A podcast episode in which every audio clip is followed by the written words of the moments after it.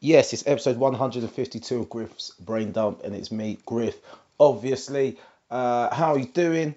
It is Saturday. Like I said, this is the last one I'm doing in the U K, I think, this year, because maybe next week I'll either record one when I'm in Bali, Bali, Bali, or, um, or I'll just do it when I come back. Who knows? Who knows? Who knows? Who knows what the new year's going to bring for the podcast, for me, for you. But before then, we have Christmas. Not yet, though. We're in Advent. Advent's the period of time before Christmas. Um, there you go, a little bit of knowledge for your brains. So it's Advent now. It'll be Christmas. twelve days of Christmas. First day is Christmas Day. Some people say it's Boxing Day, so who knows. But anyway, enough of uh, old Christian knowledge. How have you been? How are you doing? How's your week been? I'm going to do this quite quickly. I'm still doing housework and stuff. You might hear that noise in the background. Obviously not going to do the vacuum cleaning, um, not hoovering though. Remember, Hoover's a brand, so it's, it's vacuum cleaning, just to be a bit precise. And um, what, what have I been doing? Yesterday I was at the D M D live show. I was hosting that um, with the D M D boys, so shout out to Smokes, Ike and Roms, uh, and shout out to all the artists who performed as well beforehand. um, I can't remember their names. Uh, you got Akeem, Allen, Nicole, and Gates. There you go. I remember their names. I haven't followed them online yet. I will do that. I will do that. Um, and shout out to D J Illness as well on the decks. Chips official tour D J. He was there for the show as well. So it was a good show. There's a laugh. Um, had a lot of fun. Got got a bit um, disjointed at points. We'll say that. We'll say that. Uh, show got almost got locked off as well, um, so that's that's always fun, isn't it? It's not a proper hashtag urban event unless authorities are trying to lock it off. We weren't authorities. It was um, it was the guys who actually run and own the the place.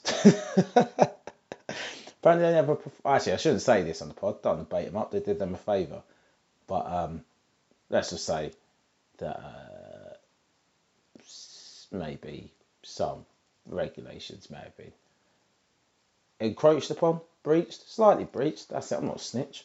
Um, yeah, that was that show. But what have I been doing in the week? Did I gig this week? I did. I was at uh, Comedy On on Tuesday. Did that. That was fun. Um, I think that's it. That's the only gigging I did this week. The rest of it's just been chilling. Just been chilling, try some new stuff at, at Comedy On, and um, that's it. That is it. But no, but yesterday was quite calm, I felt, um, considering it is Drunk Friday. I don't know what the official term is, but it's the worst day um, for A and E calls because it is the last Friday before Christmas. And um, well, we should have a name for it, like Red Friday, because there's blood and people end up in A and E. Everyone gets very merry, very drunk, but that didn't really happen yesterday. Well, not from the punters, maybe from some of the the, the podcasters. Shout out to the E S N guys as well. Um, sixty percent of them were in the house. Um, Stav, Big Wahala, and Simple were all there. So it was it was good to catch up with those guys as well. But um, or or yeah, Friday I thought was quite calm. Maybe because I wasn't involved in the in the drinking. I was just walking through Shoreditch from Old Street uh, up to Hoxton. I just didn't see the street carnage that I, that I usually see. It seems pretty calm. I'm not sure if credit, you know, people still feeling the effects of austerity. I don't know. People just weren't going out. Maybe people were all pre-drinking before and they're going to head out just before they get to the club like we used to do at uni. That's actually fun at uni, drinking drinks that I actually didn't like because my sole aim was to get drunk, not to enjoy the drink. Um, I'm trying to think what else has happened this week. I'm trying to think in, in the news, everything that's happened in particular. Not really. Uh, Nick Cannon's released a third diss track to Eminem. You know that thing I said I wasn't going to talk about? Well, I have to talk about it now. He's released a third diss track to Eminem. I didn't even know he released a second one. And I think when I last checked, his diss track had, I think, triple figures of dislikes. I mean, thousands. I don't exaggerate. Um, let's let's try and find it quickly. Nick Cannon. Nick Cannon diss Eminem. Uh, invitation cancelled. Uh, one point six million uh, views. Yep, and one hundred. Wait, so twenty thousand likes and one hundred thirty-eight thousand dislikes. Um, how a lot of people are saying, how are you going to lose a rap battle to yourself? Because Eminem hasn't actually replied. I don't even think he's even entertained it. But um, Eminem's, it's weird though that Eminem even started this. He started just rapping about Mariah Carey again. The guy seems obsessed. Is he obsessed? Maybe it's just like, I think Charlemagne said it on Brilliant Idiots, that he just thinks that what it is is Eminem doesn't leave his house. So he still thinks Mariah Carey is a relevant person to be name dropping in songs. And he doesn't realise that it's probably a lot, lot more relevant celebrities right now that he could be going at, could be mentioned, but I don't know. Um, right, what else is going on? I think no, nothing really. I um, read a cool article about the person who's behind Popeye's chicken marketing campaign with their chicken sandwich. Um, racism in Italian football. I mean, nothing really new there. I mean, they might have exceeded themselves with their anti-racism campaign. Um, out of all animals they use, they could choose to use for an anti-racism c- campaign, uh, they chose to use apes. Yeah, apes. They chose to use apes to basically say, we're all monkeys. uh, black people sit in the corner just like, no, no, the point, we wasn't upset that we were the only ones being called monkeys. That wasn't the point. It was, uh, we're not monkeys. It's like, yeah, I get it, but we're all monkeys. Eh, we all are the monkeys. And it's like, no, we're, no, that's not what we were saying. I mean, I guess we are all apes. We are all apes. We're one of the great apes, right? Which is funny when, you know, you speak to like really super, either super woke people or super stupid people. Um, it's funny how they come out with the same arguments a lot of times. But um, it's like, I'm not a fucking ape. I'm a fucking monkey. Actually, what they say is, I ain't a fucking monkey. There's a, no one says you was a monkey. They said you're an ape. They're different. And then, uh, you what? Look, same thing, I'm not a monkey. It's like, right, cool, no one's ever claimed you're a monkey. You're an ape. All right, well, all right. What do you mean I'm an ape? We share a common ancestor with chimpanzees. And it's like, well, nah, nah, because, all right, it is, it is a question for your evolution. Um, why don't we have tails? Why haven't we? Why isn't there, like, this monkey creature about now? Because it's, it's died off. It's, it's now evolved into two different animals, chimpanzees and and us. Yeah, but why, why am I a monkey now, then? It's like, because that isn't how evolution works, my friend. Yeah, but why do chimpanzees still exist then if we used to be chimpanzees? No one said you used to be a chimpanzee. Different. It's a common ancestor. Split into two paths. That's why chimpanzees still exist. That's why humans still exist. Nah, I ain't a monkey. Well, it's nuts. It's nuts, though. We have... um. But we just don't understand D N A, really. I think we have ninety-eight percent same D N A as a, as a chimpanzee.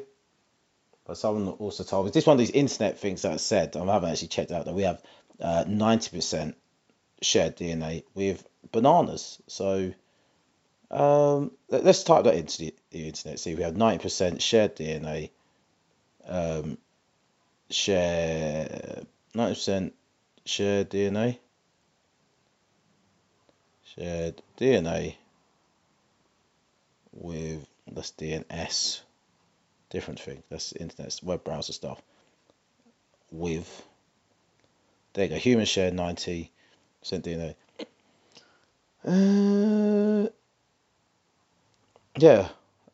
So apparently sixty percent of chickens share D N A with humans. sixty percent, it's not ninety. Still, that's quite high though, right? So, I don't know. Saw another thing as well on online um, about our existence. It's about how big the Earth is compared to, you know, the, the closer planets. You know, Mercury, um, Venus, Mars and Pluto. I know it's not close, but how does compare to those planets? And it's like, okay, Earth looks pretty big. Then you had Earth compared to the other planets like Jupiter, Neptune, Saturn. Earth looks tiny. Then they had Jupiter uh, compared to the Sun. It looks very tiny. Uh, and then the Sun uh, compared to another star. It really tiny. And that star compared to an even bigger star. Tiny. Then the universe. And then the Milky Way, sorry. Uh, that star in the Milky Way. Couldn't see it. And then the Milky Way in the universe. Now, I don't know how they know how big these things are. I heard apparently they send like a, a light out and then wait for it to bounce back. Um, someone's telling me that's how they measure it. I don't know how to do it. But the universe is pretty big. And you can't help but notice that when you look at a picture of the universe, if you Google the universe, it looks a lot like nerves and neurons. And it always makes me wonder that, are we, ready for this? Are we little like components, little organisms that live with, in, with inside, live inside like a bigger body? So if we go macro, we're tiny creatures and organisms that live inside an actual big body that's just moving around. And we're so insignificantly small. Like this big body we're inside has its own life and it's just going about doing its own thing. Then we go micro to explain what I'm talking about. See our bodies, how many like uh, genes and atoms we're made up of. Like how many atoms, how many atoms uh, in a human? So in summary, a typical human of seventy kilograms, there are almost, uh, they've done seventy times ten to power twenty-seven atoms. That is seven followed by twenty-seven zeros. So I don't know what that number is. Um, another way of saying this is seven billion, billion, billion atoms in us, right? So imagine, and all our body works in it. So within us, we have like our brains and our organs. Within the organs, we have little things working and little systems going on. We have all these cells. You know, like, all right, let's say not atoms. Let's say how many cells. How many atoms are in the human cell, actually? Uh, one hundred trillion atoms are in one human cell. Okay, so how many cells are in the human? All right, this is going somewhere. Probably not, nowhere funny, but it's going somewhere. Uh, there are thirty-seven point two trillion cells in the average human body.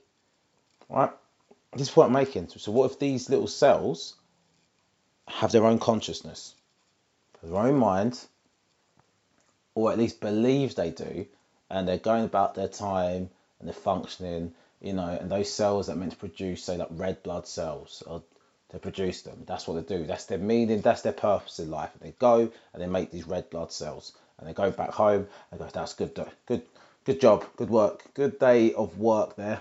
Made loads of red blood cells. What do you do for a living? I make white blood cells. All right, cool. You know, there's sometimes the harmony falls apart, and parts of your body, cells in your body attack other cells.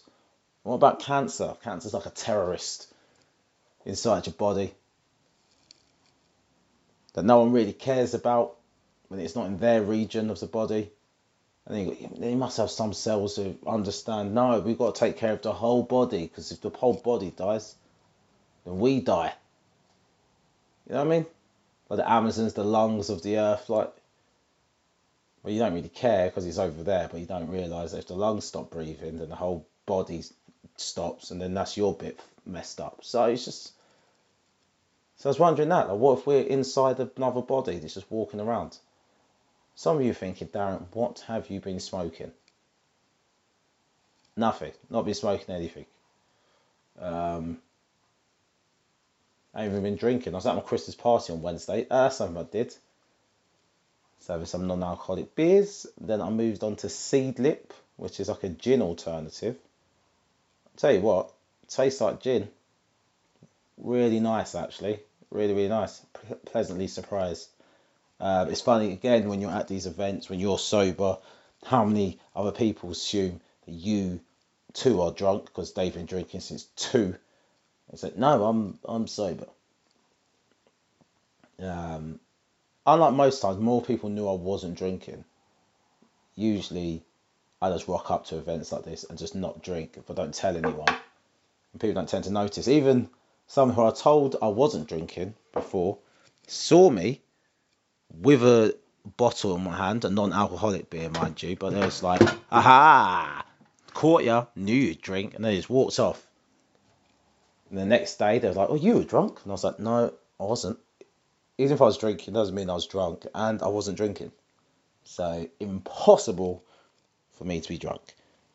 They said, I saw you with a beer in your hand. So it's non-alcoholic.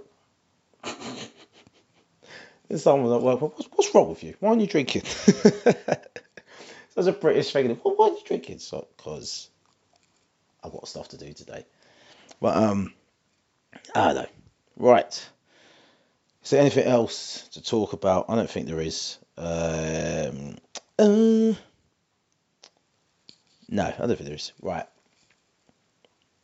But no, let me know what you think about that universe thing. I don't think I'm the first person to think of that. It's something that's always been in my mind, though.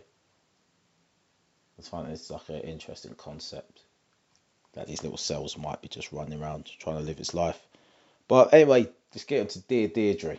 Shout out to fifty-two weeks later, who um, who said, I'm getting very good at guessing what's going to happen um, in, in Dear Deirdre from reading the first few sentences. It, do you know what? It's a... Uh, It's just I can anticipate the dilemmas. It's years of being in chat rooms like E S N as well. You can just know where the where the dilemma's going. Let's see. Anyway, Dear Deirdre, I've been having secret sex with my wife's mate after we all had the threesome. Yep, natural. A threesome with my wife and her mate was the best early Christmas present ever. I'm a married guy of forty and my wife is forty-two. We have teen, uh, two teenage kids. My wife got close to a friend at work and they jokingly sent pictures of their boobs to each other. It was fun. I saw the pictures and her mate's partner had probably seen my wife's breast pictures too. It gave me a bit of a thrill, to be honest, you kinky bastard.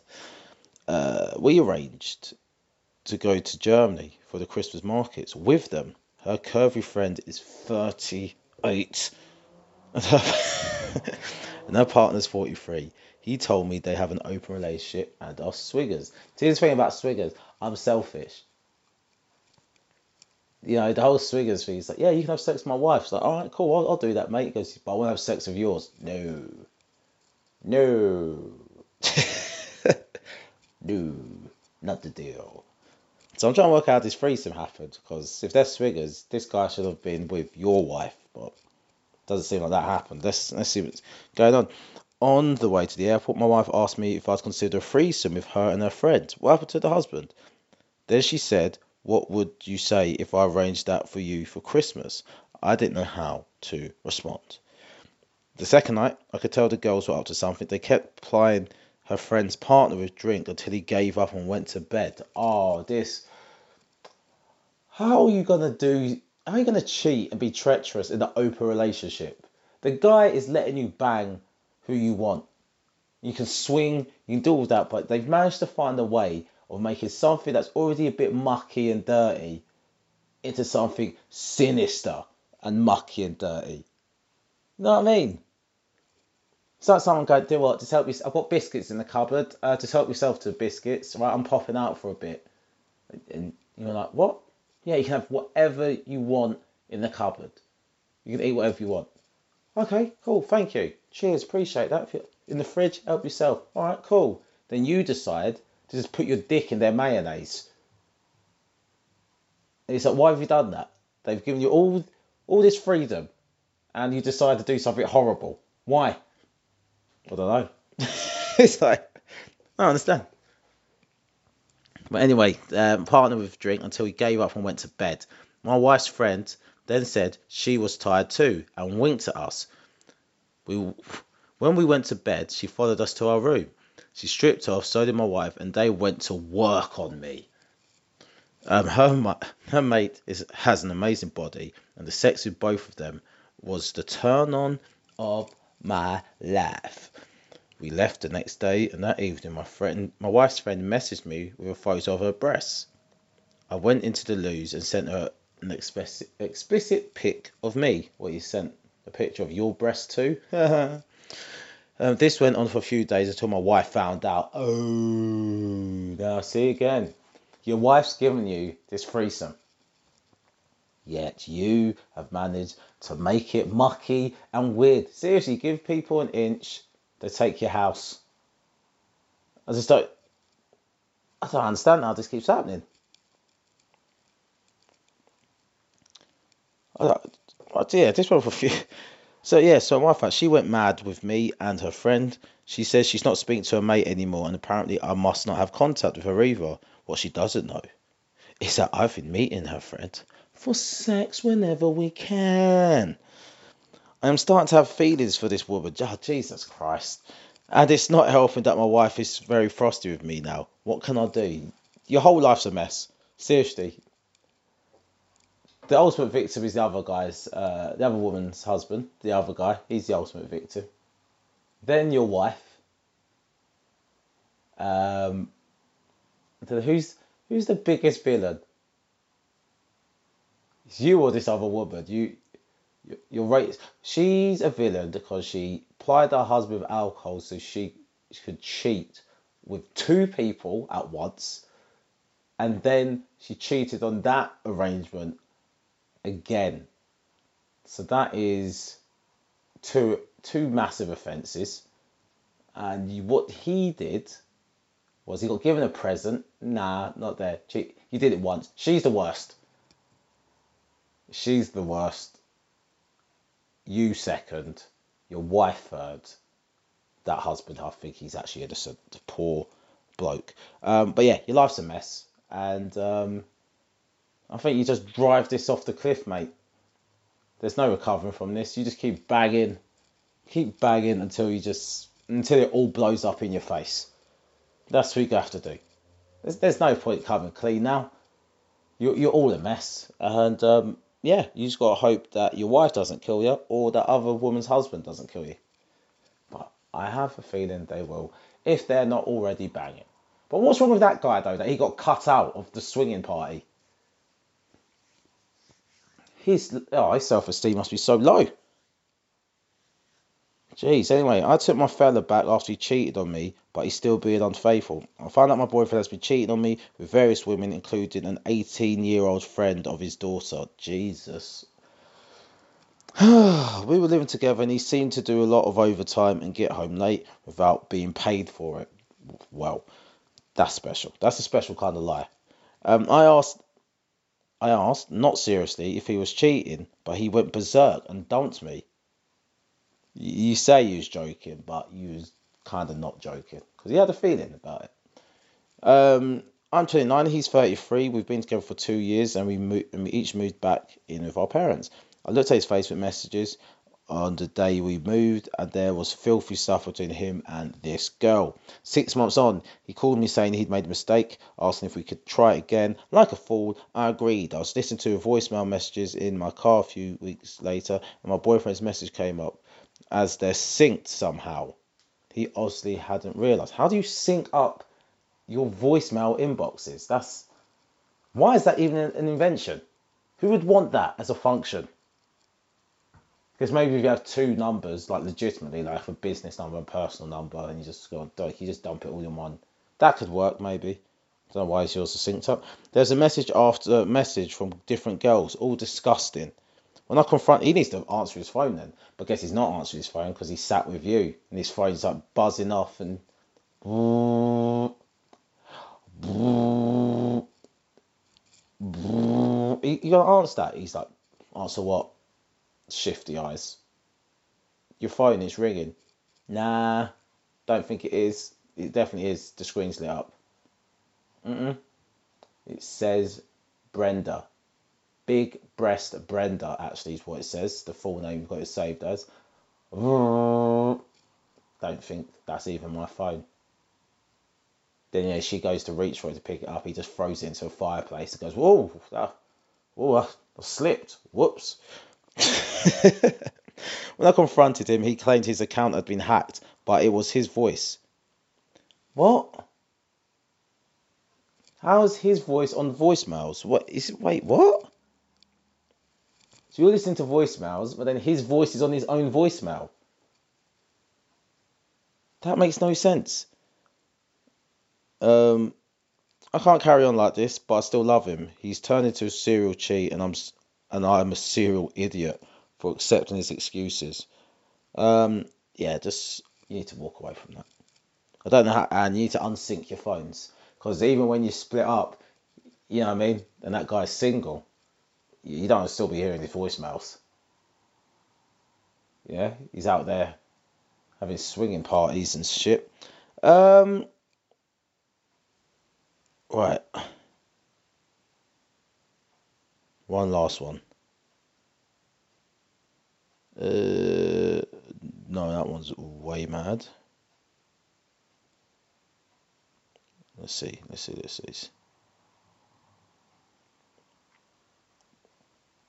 Right, last one. Won't say he's gay. I think my brother's gay, but our dad's homophobic, so he won't come out. Well, quick thing. How old's your dad? If he's going to die soon, just hold out. Deny who you are as a person. And deny yourself any happiness until your dad's dead. But let's see how old you are. Um, I'm a lad of seventeen and had plenty of girlfriends, but my brother, who's nineteen, never has. He hangs out mostly with this one friend. Um, I'm sure I saw them kissing in my brother's car the other night. They quickly pulled away from one another when they saw me. My dad is quite homophobic, so I understand why he wouldn't tell. How can I help him come out? Well, here's what you say. You say, I saw... Um, I, I saw you kissing. And look, you don't let him talk. This guy saw you kissing. And listen, I'm totally cool if you're gay. Or bi, or pan, I don't, whatever one you identify as. But listen, here's the point. I don't care. And I'm not going to tell anyone. You're safe with me.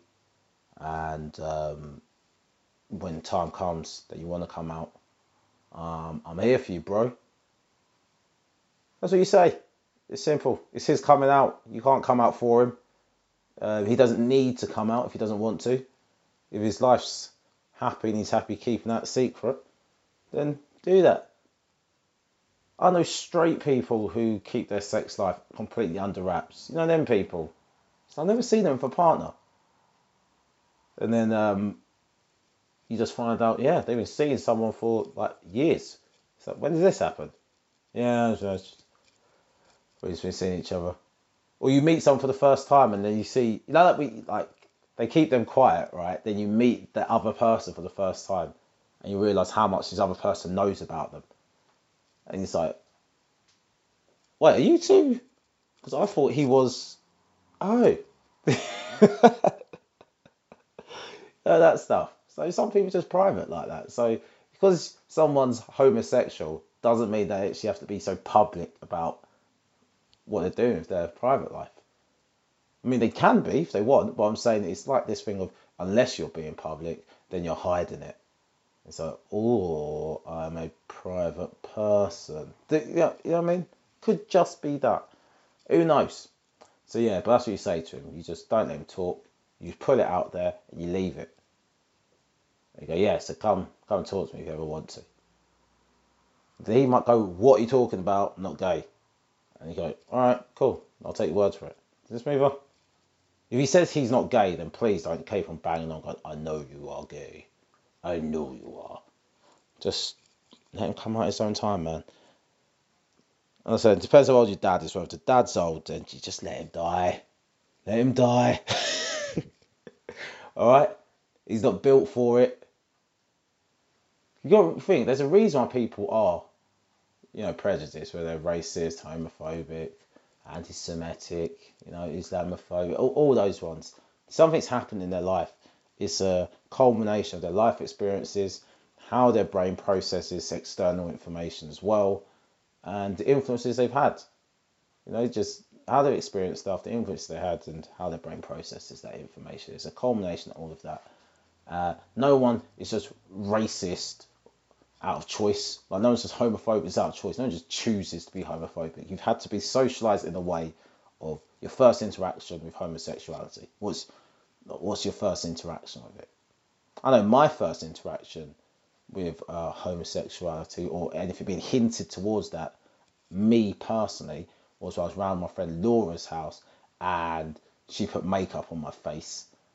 And I was like, I don't really want makeup on my face. That's all I was thinking in my head. Didn't think anything big of it. I was like, I don't want it on my face. She's like, why not? It's just fun. I was like, nah, it's for girls. I'm a boy. That's all I remember saying. And she was, come on, let's do it. And then she started doing it. And I, I looked in the mirror and thought, actually, it's kind of funny. Well, I'm looking at the picture. I'm looking at myself in the mirror. This is kind of funny. Do you think anything deep of it? Then my mum and dad come to pick me up. Well, I had makeup on my face. Ooh. I'm not sure how my mum reacted. I just remember my dad's reaction being so big. It scared everyone. Uh, my mum had to be like, okay, just just relax.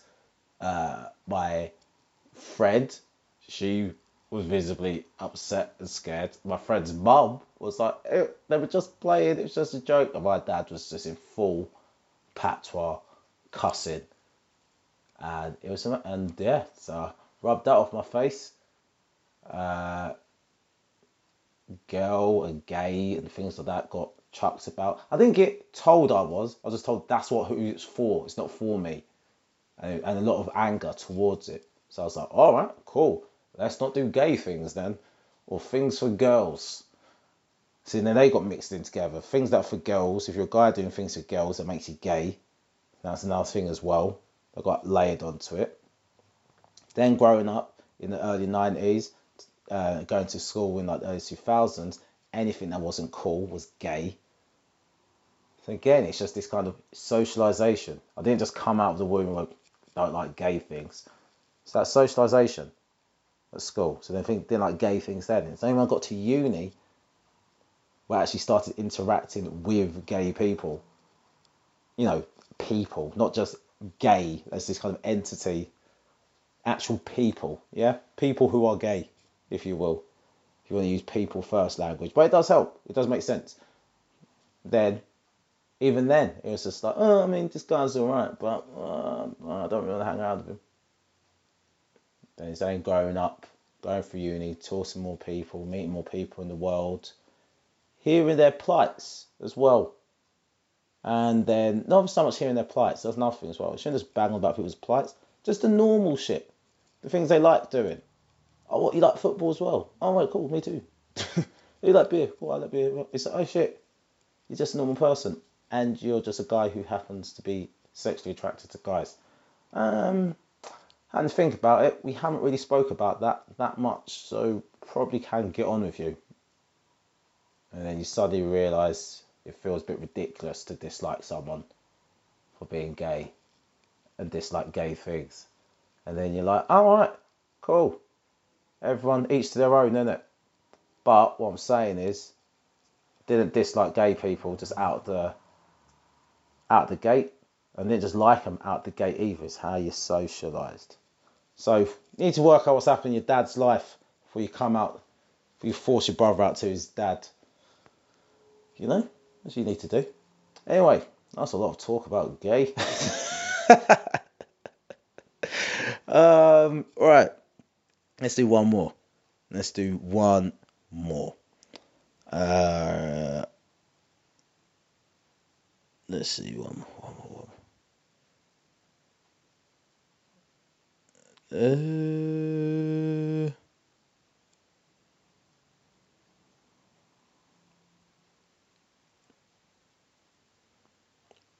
right, Mummy's Boy. One last one.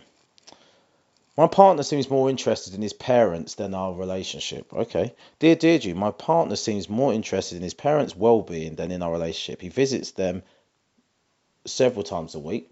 Okay. Are they old? Have they got dis- disabilities? Maybe they're on their way out. Maybe he likes his parents. I don't know. Go with him. I don't know what's going on. Let's read on. Um, he says they need his help, but they seem fine to me. Okay. Well, what does he say they need help with? Let's let's find out. On the rare occasion we go out as a couple, uh, members of his family ring and text him all the time. They seem like one of those weird close families, I see. He is forty-three, I am forty-one. He lived with his parents until we met a couple of years ago. Yeah, so they're really close. He visits them after work pretty much every day. If I suggest we do something else, he says he first needs to check they're all right. I can't see why, as they're fine. I love him and he says he loves me. But it's as though he's anxious about being separated from mummy and daddy. Oh, she's patronised him by calling him mummy and daddy. That is hilarious, though. Which I find very odd in a man of his age. Yeah, um, listen, big chunk of his life is lived at home with those people. Uh, your relationship changes and you become more friendly with your parents as you get older. Then at another point, you actually become the more parent. And they become the child. You're now looking after them, making sure they're doing things right. And like, mum, you need to do that. It changes. But usually there's a separation. So him living there till he's forty with no kind of sense of independence, it seems. If he's not, li- if he's can't live, maybe they're just close. What about your parents? Go visit your parents. Where do they live? Go check in on them. Or your parents flipping annoying. I know what you do. I think you just go with him. Go with him. And then you'll get to hear maybe firsthand them going, Peter, stop visiting us. Because they're trying to get their, you know, old lady swing on. You know what I mean? He's forty-one, so they've got to be in like sixties maybe. They're like, oh, once he leaves this house, I cannot wait to turn his room into that sex dungeon I've always wanted it to be. And then each time he's with, hi mum, hi dad, like, fuck's sake, Peter. He has to take off his leather gimp mask. Oh, have to do another time, Audrey, another time. All right, cool, that's the end of the pod. I've got to do some uh, more housework, then pack, because we're going to the airport today. All right. So, um, you know, I'll see you later, and um, I won't talk to you before Christmas, so have a very merry Christmas, and I'll probably speak to you before New Year's. All right, that's Griff. I'm out.